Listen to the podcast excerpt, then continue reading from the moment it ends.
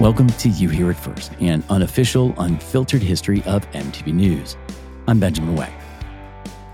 For much of its 36 years, MTV News was where young people everywhere got their news first. And from 1996 to 2014, I had a front row seat. These are the stories behind the stories from the people who told them. This is You Hear It First.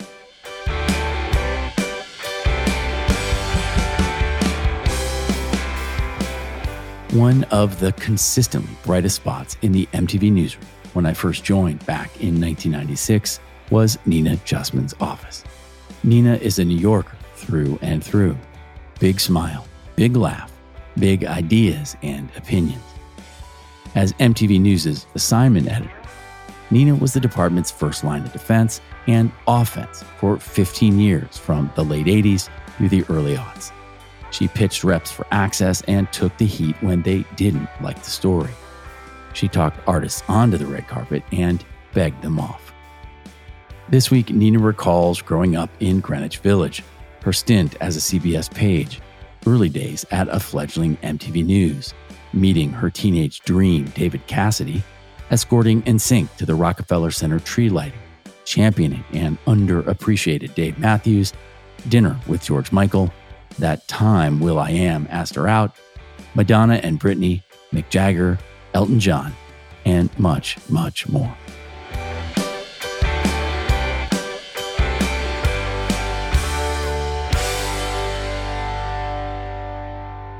I grew up in New York City, in the village, and in Chelsea. So I was a real village kid. My parents were very bohemian types. My father owned a cafe on MacDougal Street. My parents were very nuts. I mean, neurotic and crazy. I mean, but they were unique. My father was in the Second World War, and when he got out, he basically said, you know, I could never work for someone. So he he mm-hmm. automatically he was always in his own business. My dad was a painter and my dad painted on the GI Bill after the Second World War and my mother was like always a fledgling photographer and in the village in those days it really was a bohemian enclave. Most of my friends' parents worked at NYU, so they either were professors or they were in the arts. I knew a lot of people whose parents were, you know, on television and were doing things. It was from birth I mean, in my baby book, my favorite song was Hang On Sloopy. All right. I was into music from four years old. And by the time I was seven years old, I was reading TV Guide back to back and saying to my mom, I'm going to work in show business. I had a very good singing voice. If I had wanted to be anyone, I was like, well, I want to be Barbra Streisand. You know, I want to sing. I want to be an actress. I want to be on Broadway. I want to. But I realized pretty quickly that that lifestyle wasn't for me, that I was really like a more homebody mm. type of person and that I really didn't want my life to be revolving around show business 24 7. I knew that mm-hmm. about myself. So I decided I'll go into television or I'll go into the arts. I went to Michigan State University, which was a disaster. Don't ask why I went there. It's a long story. I worked on a college radio station there. And so uh. I was a DJ and I was doing college media journal, maybe. I was getting records like early, like Duran Duran and you know, saying, oh, this is really amazing. And then after I graduated college and I came back to New York immediately, I said, I really want to work in radio. Radio is like the best. I went to some big radio conglomerate, come in all gung ho, and the gal says to me, You have like no experience and you're going from like the sticks to Broadway. Like you can't possibly do radio. You know, it's like she totally turned me off. I was like, Oh my God, like I'm just yeah. a nothing. Like I can't do radio. I got very lucky in that my cousin was a talent agent for children in the city. And she had a friend who was hiring the entry level kids at CBS News, at the CBS Broadcast Center. Oh, and so I became yeah. a CBS page and I had the little outfit with the eyeball on the collar, the whole bit. And I'd bring people in and out of the studio and I'd work wherever they needed someone and seated audiences at Ed Sullivan for taped television shows.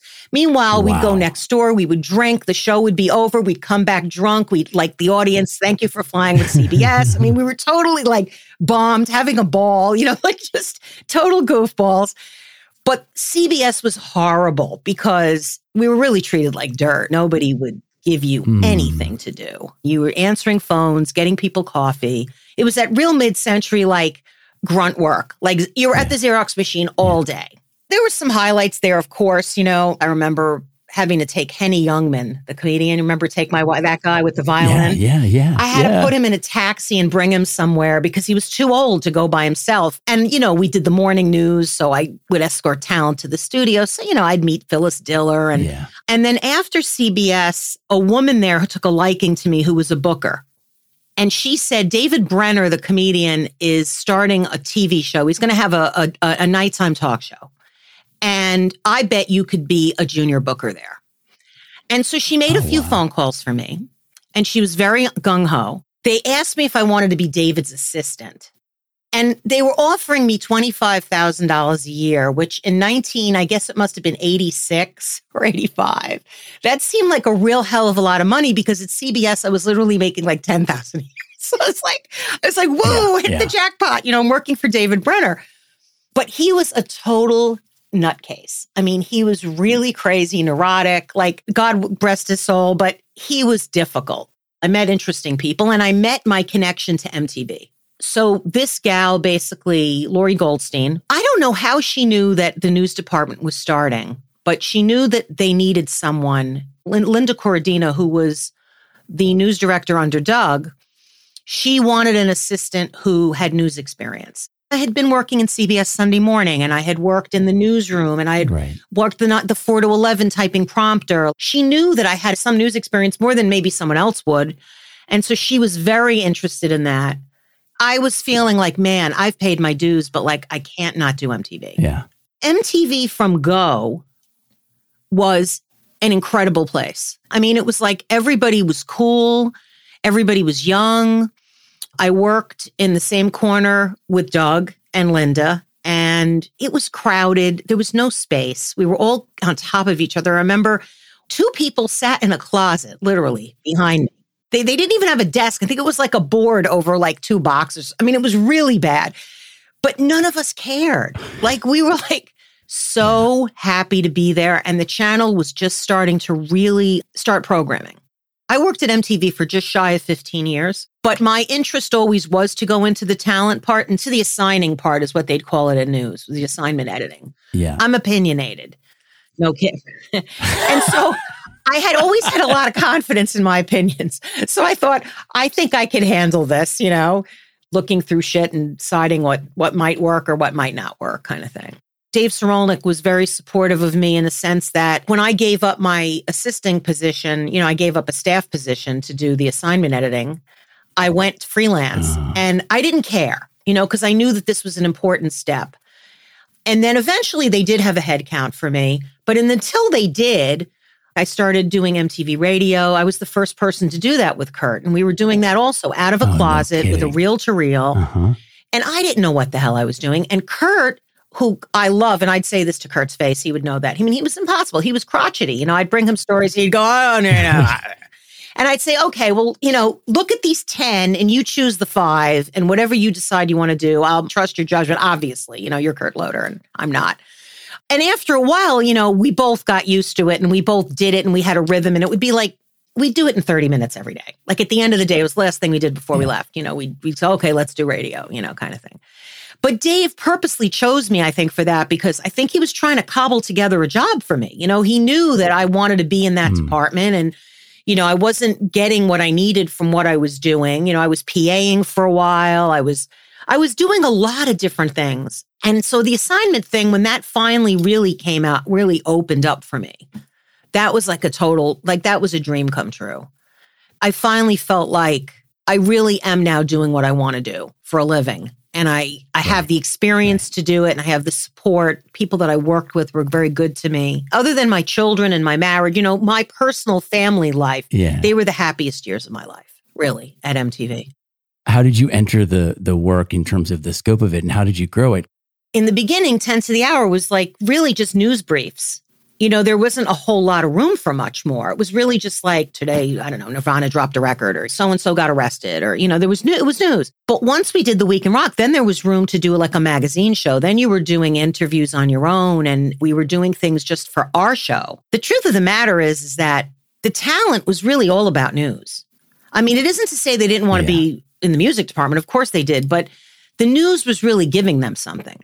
The news was really yeah. helping them promote, and the video promotions people just were just all over it. I got things from everyone.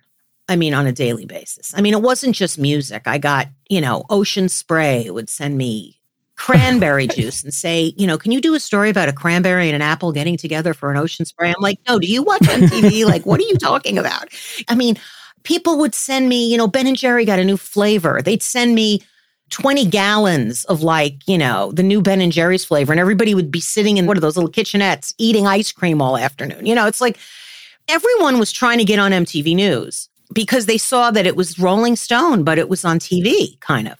Yeah. Once we had the show and we were doing full length interviews, it was a place for people to go also for when they got in trouble. If someone was having a real problem with something, in their career. You know, they made a mistake, and there was so much of that. They would talk to us first. The pitching wasn't that difficult because I was fortunate enough to work at MTV. I mean, it wasn't like I'm coming from some strange, like D list place where I'm saying, oh, you know, Mariah, will you do MTV? You know, it's like everyone would do MTV yeah. News. It was really just a question of, you know, what did we want from them? Did we want to go to their house and would they let us in their house? And then you had to really finesse it and pitch it as we got better at what we were doing, we were kind of like pushing the envelope more and more, saying, well, no, you know, we could do it in a hotel room, but why would we want to do that, Mariah? You know, we want to do it on your boat or we want to do it in your living room or the bathtub or, you know, whatever. Right, right. And you know, that was where the, the the pitching became a little bit more, you know, it relied on your relationships and your trust. How did your role change from 10 to the hour to the arrival of the Week in Rock? And how did it impact the scope or the granularity of your work?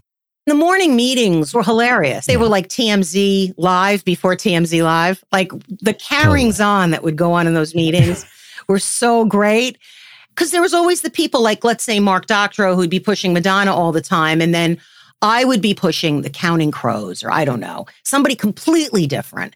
There wasn't always a meeting of the minds about that. So you had to really like convince your your fellow news people like no no no you're wrong. Like this is Dave Matthews is important. I know you think it's all Jay-Z all the time but no there is someone else out there. I think that was really it. It was like we had a lot to choose from and we had to make right. better decisions. Everyone should have that problem. We had to sit down and really say, okay, what is this show going to look like and who's going to be at the top of the show? And it was crazy. I mean, busy, crazy, but I loved it. It wasn't easy, but it was great. How did your experience with the city change? I would imagine it you know, your your card got punched a little bit. I was very spoiled as an assignment director. People took me out to dinner everywhere. I was always at Nobu. I was at every restaurant you wanted to go to that you couldn't get into. I had tickets to any concert I wanted to go see. I was out every night. I think what maybe made it a little different for me being from New York was that I was excited and pleased and very grateful, but I was never full of myself and I never was really yeah. that impressed. If I had come from a small town somewhere, it would have probably blown my mind. I had been going to concerts at the garden since I was, you know, 12 years old. And I think that's yeah. also why I was good at the, my job too, was because I wasn't doing this to meet celebrities. In fact, I really didn't care about that terribly much. But it was a great time. I mean, it was a great time in New York. I did crazy things like John Norris and I once had to take NSYNC. They were doing the tree lighting. And as a Jewish New Yorker, I never went to a tree lighting. I didn't care about a tree lighting. You couldn't get me to go in Midtown at tree lighting night if you paid me. So here we are, you know, rushing through Rock Center, you know, girls chasing, you know, John, you know, because they recognize John Norris. And like everyone's there to see NSYNC. And it's total mayhem. And, you know, we can barely get to where we want to go. I mean, that's a cool New York experience. True status is when friction is reduced, right? When you can move through space without the same kind of resistance of traffic or mm-hmm. crowds. My sense is that's one of the things that I was occasionally afforded, but that that that experience signifies, right? That's pretty special in a town of, you know, 10 million people sitting on top of each oh, other. Oh yeah. Going back to my CBS days, that was one of the cool things I did, which again, I've never done it. I've never done it since and I haven't done it ever before was I had never gone to the Thanksgiving Day parade. At CBS, I worked the Thanksgiving Day parade. I was there at four o'clock in the morning, you know, making hot chocolate for executives' children and sitting on the bleachers and in the rain, you know, with my CBS slicker on, you know. But it's like, again, this was a really incredibly cool New York City experience. Were there artists or talent that you grew up loving, adoring, being a fan of that you got to interact with in your capacity at MTV News? The most important one was Elton John. I met Elton John at a party. I was introduced to him by someone who knew him. So he was more yeah. agreeable. He was so sweet and he was so kind. And I spent maybe five minutes talking to him. It was a little bit more than just a polite hello. And I got a picture of him that Kevin Mazur took of the two of us. Wow. I was so grateful that I met him and that he was everything I thought he would be and that he didn't disappoint yeah. me. I had the same experience. Everyone at MTV knows this. I was in love with David Cassidy as a little girl. Right. And when he came into the building in the 90s, I that was where I was like, "Oh no. I don't care." It's like I would have rather met David Cassidy than Prince. Like I was like, I have got to meet yeah. David Cassidy. And I met him and I have a picture with him and he was also a super super nice guy those were like dream come true meetings for me because I mean, I was in a room with Mariah Carey a thousand times, but she didn't mean anything to me. Yeah. I met Tony Bennett. That was like really special. I always loved Tony Bennett. I met Howard once, Howard Stern. That was hilarious. I always, uh-huh. I've always loved yeah. Howard Stern. I still do. So it's like the, the people that I met that meant something to me, that was special. I had a few of those really nice encounters. Who were the artists you worked with the most that you sort of developed some rapport? I really pushed the Dave Matthews Band a big time. And I ah. got to ah. know Dave Matthews a little bit and I got to know his A&R guy pretty well. That was a relationship that again meant something to me only because I felt the news department was a little bit um they had their own snobbery about yes. what they liked and they didn't really want to hear about it 100%. if they didn't like them. That's right. And so you really had it like if it was something a little crunchy, you know, a little bit jam bandy, you couldn't really get them to go there. It was like a push. Yeah, yeah. So, I mean, I really pushed Dave Matthews and I finally got a story on Dave Matthews. I was like, you guys, come on. It's like every college kid in the world is like going to see this guy and it's like, you're not getting it. I got tickets to see Saturday Night Live when he was performing at the on the show, and I took my sister who was from out of town with me to see the show. You know, things like that were cool. I went to dinner with George Michael. I had been to dinners where, you know, David Bowie was at the table, but it was like one of those nights of the round table. Like he was 44 yeah. people down at the end, right. you know? And I was just like, oh, yeah, there's David Bowie. But I wasn't with David Bowie, you know? But this dinner was with John Norris, George Michael, me, and there's and his manager. And it was because it was during that period that George got busted in the park. That whole terrible story with him in the park getting busted yep, for yep, yep. cruising or whatever the heck was going on there. John and I went to his hotel first, like a couple of days before, I guess, and said, you know, we want to do a special. We want we want you to talk about this. You know, and we feel like we're the place that you should talk about it because you know, we're your 60 minutes kind of thing. And I don't think there was any doubt that he was going to do it. I think it was just, again, it was one of those things you had to massage it and you had to be really sensitive to it because it was a sensitive subject. And we wanted to make sure he really understood that we understood that, yeah. you know, this was important and it was going to be handled correctly. And of course, no one better than John Norris. I mean, to me, John Norris, to me personally, was my favorite on air talent. He did a great interview. I thought he really knew his stuff. I thought he had yeah. a wonderful disposition, the way that he talked to people. He was just the best. So he, we did that, and then we went to dinner with him. And the dinner was just like a dinner. Like we really weren't going to talk too much about this because we kind of went to the hotel and sort of talked about it. But it was again more of that like we have a relationship with you. We want to take you to dinner. We want to we want you to feel comfortable. And I was that was a pinch me moment that that was one of those pinch me moments. You know, and he's talking about like vacationing with Elizabeth Hurley and like yeah. the Italian Riviera or something. It was something like that, you know, and I'm thinking, oh my God, like, am I supposed to know that? Like, really? Like, this is so personal. Like, really? He's talking about his vacation and, you know, his friendships and friendships with Elton John. And I mean, he was talking about things, but very personal stuff. I mean, just like day to day real stuff. They, uh, there was one other time I went to dinner with the Black Eyed Peas when they were very starting out. Fergie wasn't even with them yet. You know, I was sitting next to will.i.am all night at dinner. I love to tell my kids this because they can't, they get a they crack up and get a kick out of this. But he asked me out on a date. Will I? of course he did.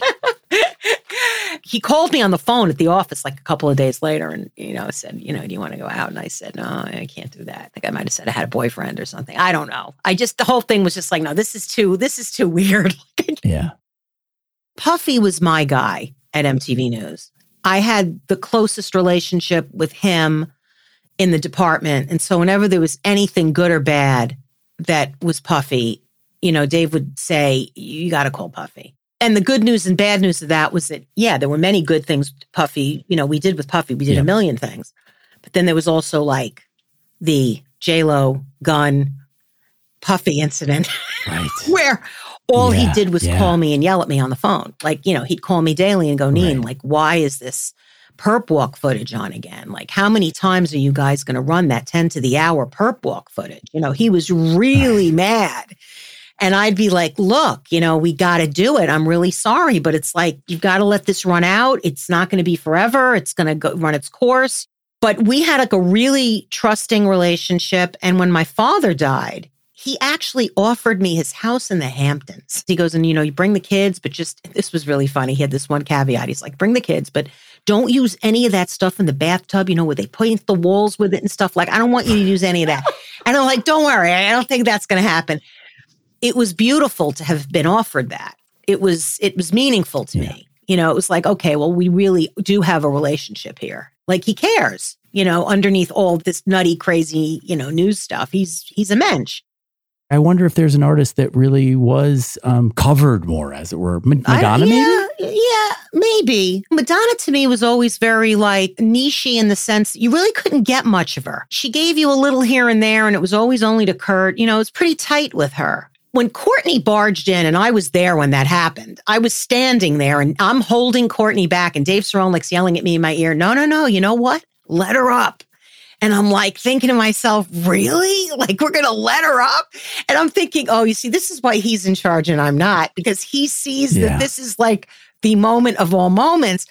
But when Courtney got up there, it occurred to me when I look back on it now, when I look at that footage, Madonna was really kind of boring.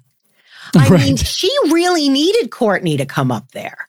Like she was like a little bit like so controlled. Yeah. But going back to the Puffy thing, he was involved in everything. And when Biggie died, I remember the night he did the the VMAs and he did, you know, every breath you take. Yeah.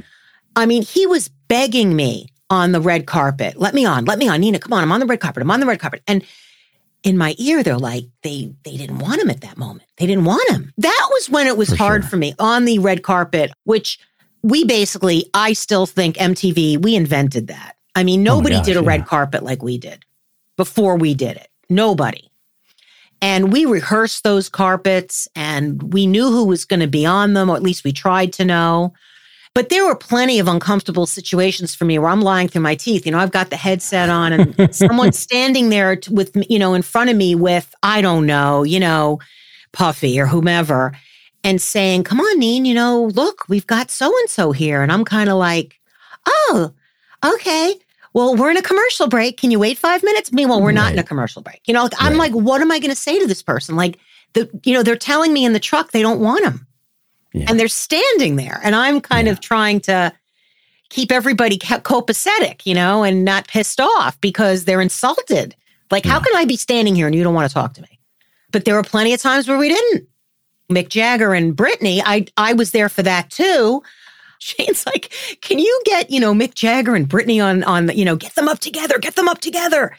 I remember going up to Mick Jagger and saying, you know, how would you feel about going up there with Britney Spears? You know, and he was actually like a good egg about it. Like I couldn't cool. believe that he did it. But you know, you never know how those situations are going to turn out. Like those yeah. were stressful situations on the carpet.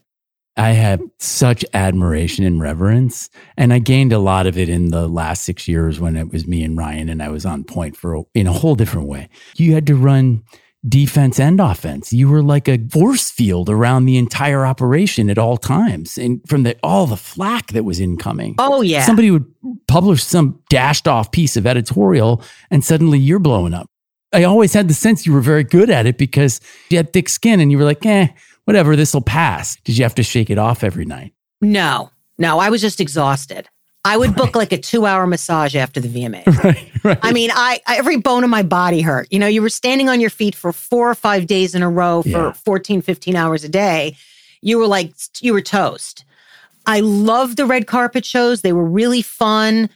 I was so proud of them. I thought we did such a great job. I remember, you know, at one time at the Radio City, which was always for me the epitome. I mean, because again, as a New Yorker, here I am backstage at Radio City. It was such a beautiful place, and we'd have meetings on those gorgeous steps in the middle of the lobby there, and the artists would be performing on the, you know, on the top of the marquee or like Yes. on 51st Street. And and I remember once the Mighty Bosstones were playing on 51st Street, and I was just thinking, oh my God, like this is so great. Like I was like, I was as excited as the fans were. Or like the Eminem performance coming down Sixth Avenue. Like there was just things you were just like, oh my God, like this is something else.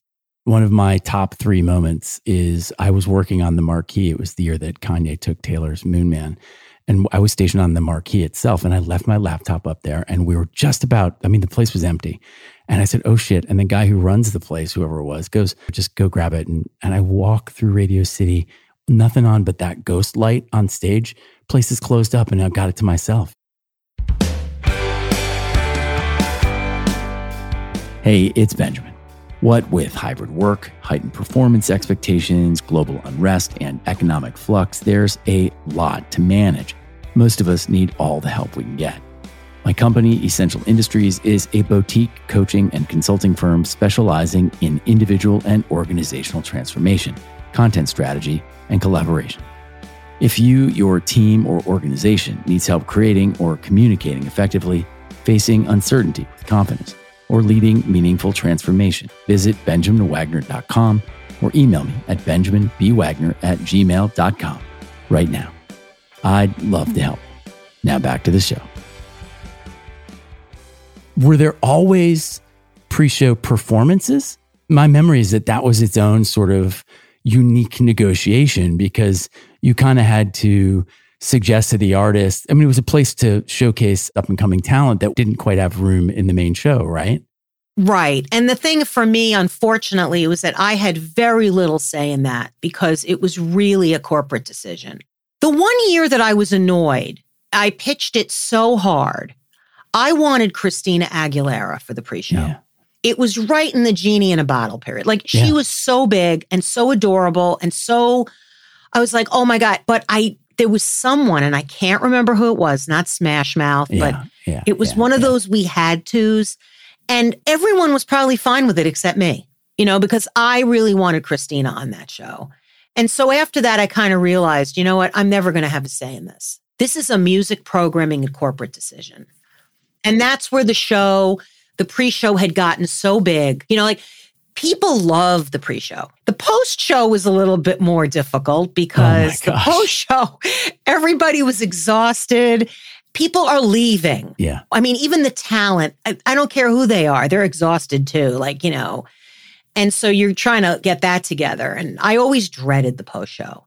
Did you see my body language? I hadn't thought about a post show in probably 10 years. And I was like, "Ugh." I mean, the rest of the organization was on to the party. It was only news that was thinking about wrapping anything up at all. Right. We were always stuck with that damn post show. And then if the show ended too early or something and we had to fill, you know, David would say, well, you know, we got to fill 20 minutes. I'm like, oh my God, we have to.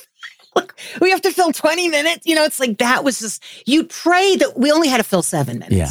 And then you'd get Green Day up there or something, someone who was always game, you know, and they would do it, you know, but it's like that was the post show was always like, I was done. I don't think Dave ever prayed for less time. Never. like it's like if you could put live television in his veins, he'd be psyched, oh, you know? oh, completely 100, 1000%. He loved live television, loved it. And you're right. He would have filled any amount of time that we had to fill. And he was ready for it. I admired it and I, I feel like I got a lot better at it. But initially I would be like, oh, I just have to kind of quietly to myself, steel myself because I'm not sure I ever felt more pressure than I did when I was in a truck or in a in a control room. Full disclosure, I'm a very anxious person, believe it or not, by nature. Yeah. And so I remember like leading up to the pre-show, I remembered there'd be days where I'd say, okay, it's coming, you know, Yeah. and then it would be the day of the show. I didn't meditate, but I, I really had to get myself ready to go because once you go, once you're let go, it's like a balloon letting the air out. Like you're gone. I appreciate you sharing that, by the way. Um, to me, that was the greatest tax is the tax to my nervous system. And I didn't know it at the time. I didn't know how to protect it. You know, you talk about meditation. I did. I wouldn't have known meditation. If Oh, well, I know. I didn't meditate. Yeah. I, I, I was just, you know, I, I was just like, you know, red knuckling it. Yeah, totally. I feel like we were a family Yeah. and we were together every day and we were laughing our ass off every day. There Yeah. wasn't a day we weren't laughing. I love every single person in that department. It was the best time of my life. Up until that point, show business was horrible. It wasn't fun. People weren't nice. And I didn't feel like anybody saw me. I was invisible. I was just like a, a, a cog in a wheel. And at MTV, I felt, even though I was answering Linda's phone, I felt like she saw me. There was respect. Yeah. Yeah. You know, it's like if Doug was ordering blueberry muffins from the Cosmic Yeah. Diner, he'd ask me and my friend Carol Ling, who sat next to me, Do you guys want a blueberry muffin? You know, it's like everybody was wonderful. It was like a, a Yeah. great place to be. You know, everybody was like in it and happy and like Definitely. excited about being there. What's the moment when you were like, holy shit, this is it? Pinch me how this happened. This is larger than I could have imagined or guessed or hoped. It was one of the Grammy Awards right before I quit. I, it was like, it might have been like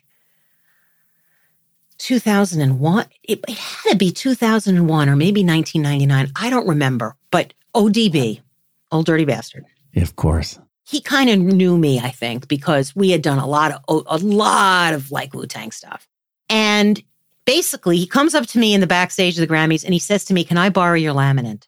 I had an all access laminate. Yeah, you did. Sure. And don't ask me why I said yes, because you know he is the most unreliable nut job in the world, right? He was nuts, drunk, who knows what else. Takes my laminate. The next thing I know, he's on stage. Right. Remember that Grammy?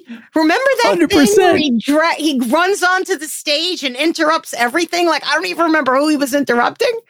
It was with my laminate, Unbelievable. I can see his outfit in my head. and I 100% got the remember. laminate back. But I'm thinking to myself, "Oh my god, you can't make this shit up." Believe it or not, one of those moments was being on the Democratic convention floor. Oh, sure. for Bill Clinton.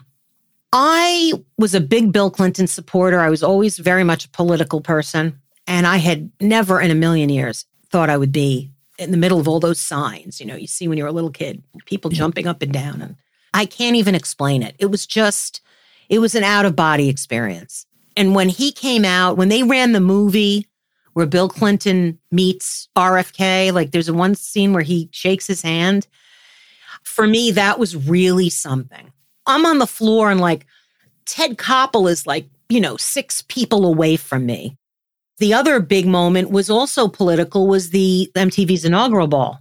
We were there all dressed up and I'm standing there smoking cigarettes and talking to Richard Dreyfuss. And you know, Right. I mean, I'm just saying this is really bizarre. Like this is ridiculous. Like what is going on, you know? That was another point where MTV News was at a place I don't think we ever thought we would be. What are we doing in the middle of politics? It's like, what are we doing in the middle of like a presidential election? And we were very proud, you know? I mean, like many of us got Peabody Awards and I got a Peabody Award. Like, I can't even believe I got one, but I did.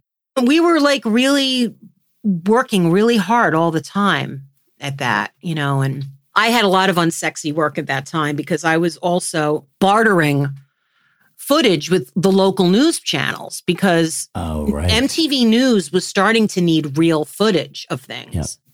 And so I would become friendly with, let's say, the ABC News assignment desk on Columbus Circle. And I became friends with those guys. And then we finally ended up buying and having a subscription relationship with CNN. I went down to Atlanta. I met people from CNN. Dave sent me down there just as a, a hello mission because, you know, they had been so good to us and we had been so good to them. It was a good working relationship. We had a good thing with them.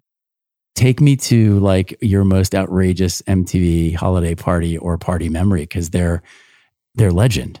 They were all great in the beginning. You were partying with the executives. I mean, th- this was Yeah. the thing about MTV that made it different. You know, it's like you'd go to a party and I, somehow I'd end up at a bar at two in the morning on 8th, 9th Street with Tom Freston and a bunch of other exec, like big executives, like big people. And I'm like, how did I end up here? And, you know, they're bumming cigarettes off me. And I'm going Yeah. like, what am I doing here?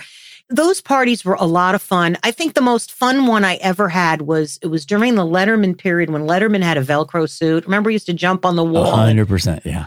Well, they had a Velcro suit at one of the parties. And one of the executives with the Velcro suit jumped onto the wall. We were all bombed, you know. And I remember, like, th- you know, false threatening him. I got this picture of you now in that Velcro suit, you know, hanging from the wall. The next day, I mean, everybody that came into work, it was like, we, I don't know how any of us came in. Yeah. I mean, we were so hungover. And it was kind of like one of those things where you go, you kind of say what plays on the road stays on the road. Like you just don't talk about it the next day. Yeah. It's like whatever happened that shouldn't have happened, it didn't happen. it's like just forget it. Oh my God, were those parties great? Certainly not like a, a party like, you know, I've gone to many company Christmas parties and they can be really like, eh, Yeah. you know, sure. do I have to? Yeah. You know, not these. No, not these. they were legend at least at least for a while because they definitely um they got i mean to your point they got lamer and lamer It was like in the beginning, it was kind of like I think the way MTV probably felt was like, wow, this is really fun and this is going to keep morale up and Yeah. everyone's going to have a ball and open bar and who cares? And but you know at the end when it started to like really when they did start to pinch corners and it started to get very corporate it ch- Yeah. it changed. I kind of think i left at the right time. I left in 2002 i was burnt out. I just couldn't do it anymore. I mean i had two little kids too and that Mhm, made it even mhm. harder but yeah that's it was kind of like the stakes were just getting too high. Like there was too much competition. There were too many channels on cable, and MTV was starting to expect too much. It's like now it wasn't enough if you had Mariah in her house. You know, now she had to be, I don't know, in the bathtub, making dinner, cooking scrambled eggs, standing on her head. You know, it's like it just, it got to the point where you're like, oh, for God's sakes, like, really? Yeah. I don't want to do this anymore. It's too much. What makes a great mtv news colleague what's the hallmark I think, first of all, we all were hilarious. We all had great sense of humor. I mean, everybody did. Rhonda, Michael, mm-hmm. Jane, everybody was hilarious. I think we really all did love music. I mean, we all really, really did. Yeah. And, you know, it's like there's no way that, you know, you could be a kid that grew up listening and loving music and end up there and not be like every day going, praise the Lord. Like, how happy, who am I? How lucky am I to be here? Yeah. This is just the greatest thing in the world. I think we were all grateful. I think we all knew we had a good thing. I don't think there was a day that went by that we weren't happy that we were there. There was very little shit talking. I mean, you know, occasionally you'd get pissed off at someone or, you know, say, oh, why did he have to do that? Or really, you know, but most of the time we really were into it. We were into each other. We liked each other. We had fun. And I think that's why it was so successful. There was so much cooperation. We were all a team. Hmm. We really Mhm. were a team.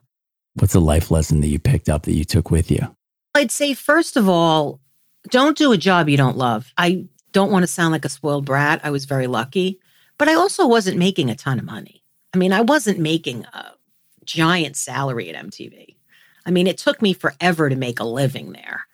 I was never making big, big Quan, but I got up to go to work in the morning and I loved it. I think you have to love what you do, no matter what it is. I think you have to love it. And I think you have to feel respect in your workplace. And I think you have to give that to the people that work for you too. It all goes around and around and around. Yeah. And I didn't see that in other places I worked before MTV. what do they say that expression is if you do what you love you don't work a day in your life right My father, who never wanted to work for anyone and found work to be hard, work was work for him. He thought it was hard. Um, he couldn't get over how much I loved MTV. He was like, You are the Ah. luckiest person in the world that you love your job so much. Like, you are so lucky. You have hit the jackpot. What do you think the legacy of MTV News is in the broader culture? I think it's respecting young people and mm. giving them what they want. And it's quality. It's not just throwing them something. We really believed that young people had a right to be able to identify with something that they believed in, whether it was music or politics or whatever. I mean, I mean, God, MTV was everywhere, right? We were at spring mm-hmm. break with kids and, you know, they had MTV sports for a while. And I think that everything MTV did was was really sincere. It wasn't about ratings. I don't really believe that in the beginning. I really think it was about I think this is going to be a great thing. I think yeah. this is really a great idea. I think that the kids are going to love it. And they did, because it really was about doing something that was going to be good. Yeah. I think that we really cared about what we did, and it had to be authentic. It couldn't be phoned in or phony or because we knew the audience would know. And so everything we did was very authentic. And I think that's why it was so successful for so long. When I ended up leaving, MTV, which was of my own volition. I left, which was nice. It's kind of like I felt like, you know, Mary Tyler Moore, I'm leaving on top. But I think the thing you have to really be ready for when you make a decision like that is can your ego stand it? Because, yeah. you know, you've been in 15 years of people not not taking your phone call and yeah. people offering you things to everything. And, right. you know, your identity gets wrapped up in you being like the assignment editor of MTV News. And I got to the point where I I have an, a, a, room in my house that I call I call it my MTV room, and it has all my gold records. And I have a Moon Man. They gave me one when I left, which was Amazing. really incredibly cool. special, and not everyone got one of those. And so I felt very loved and recognized for whatever I did there, and I feel proud. And I left with my head up, saying, "I'm ready to move on. I want to raise my kids and get out of this craziness." Those years that I was there was like incredible. I was there when the best times ever to be at MTV. It was a special time. So it's like, isn't that enough? Like, can't you go back on your life and go, wow, I did it. I did that. I got there all by myself. Like, and I did it and I worked there and I, I left with a, with a trophy. Yeah. left with a moon man. What more is there? Like, that's, that's awesome. And I can go to bed every night happy, you know, saying that I had this really fruitful career there. And it was enjoyable and I met great friends. I don't know if I could have ever topped that job anywhere else.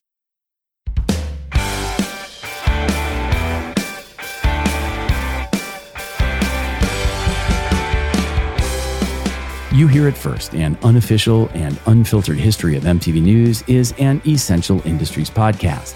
Please subscribe, rate, and comment wherever you get your podcasts and visit benjaminwagner.com for more episodes and information on our creative, coaching, and consulting services. Until next time, it's a good feeling to know we're lifelong friends.